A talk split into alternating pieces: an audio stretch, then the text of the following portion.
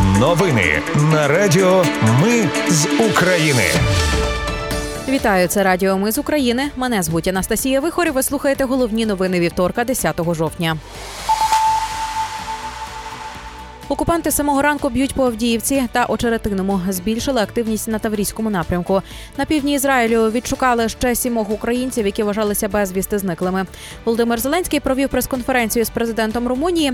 СБУ і НАБУ прийшли із обшуками до мера Мукачевого Андрія Балоги. А УЄФА передумала і вирішила не допускати до змагань російські юніорські команди. Про все це та більше за мить у новинах на радіо. Ми з України.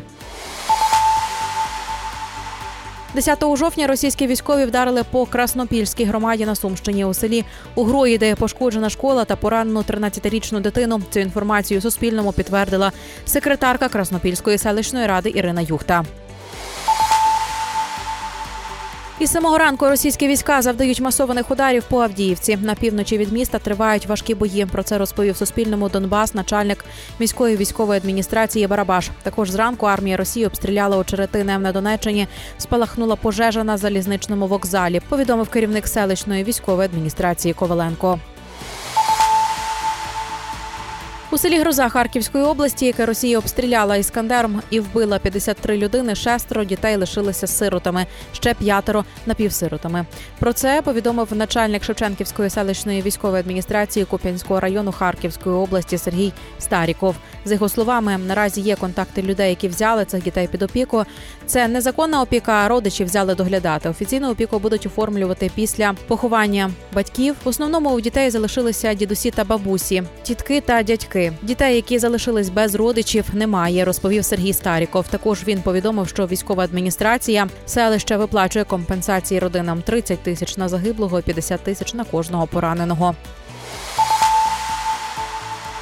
Окупанти збільшили активність на Таврійському напрямку. Там тривають бої. Повідомив командувач Тарнавський. Протягом минулої доби ворог завдав 19 авіаційних ударів, провів 26 бойових зіткнень. Окрім того, здійснив 705 артобстрілів. На півдні Ізраїлю відшукали ще сімох українців, які вважалися безвісти зниклими. Про це повідомив речник МЗС Олег Ніколенко. За його словами, майже 300 українців не можуть виїхати з Ізраїлю через скасовані рейси. Ще 150 не можуть залишити сектор Гази, який вже добу обстрілює ізраїльська армія. Всі ці українці звернулись до оперативного штабу МЗС, який створили в перший день війни. Дипломати працюють над альтернативними шляхами допомоги. Раніше повідомляли про п'ятьох знайдених українців. Також дипломати вивезли пораненого українського хлопчика з міста Стерту тот, що постраждало від нападу бойовиків Хамас 7 жовтня. На сьогодні підтверджена загибель двох українців.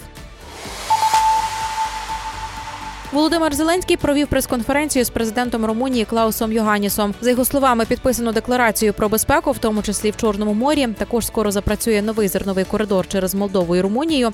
Сторони погодили подвоєння транзиту через румунські порти. Будуть спрощені процедури перетину кордону, відкривають нові пункти пропуску. Також є рішення щодо центру і підготовки українських пілотів F-16. Ще за словами Зеленського будуть позитивні новини щодо артилерії і посилення протиповітряної оборони. Заявили в офісі президента. Туреччина, Румунія та Болгарія планують створити спецпідрозділ для розмінування Чорного моря. Про це пише Блумберг з посиланням на джерела. Країни опрацьовують деталі і можуть створити його вже наступного місяця. Спільний проєкт не є операцією НАТО, це мирна місія. СБУ і НАБУ прийшли з обшуками до мера Мукачевого Андрія Балога та голови Мукачевської районної ради Михайла Ланьо через схему із продажу комунальної землі за зниженою ціною. Повідомили джерела Бабеля у спецслужбі.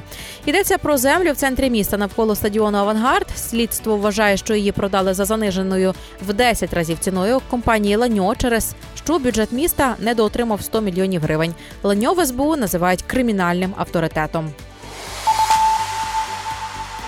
Ну і на завершення УЄФА передумала і вирішила не допускати до змагань російські юніорські команди. Як передають видання Associated Press і кореспондент Sky News, там заявили, що є відсутність технічного рішення, яке б дозволяло російським командам грати перед тим. Щонайменше 12 європейських федерацій заявили, що не будуть грати з росіянами, а Україна оголошувала бойкот.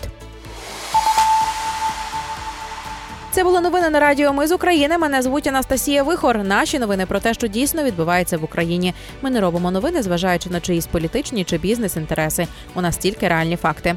Якщо на вашу думку, те, що ми робимо, важливо, підтримайте нас. Заходьте на сайт Ми з України.ком та тисніть кнопку Підтримати. Почуємось. Радіо Ми з України перемагаємо разом.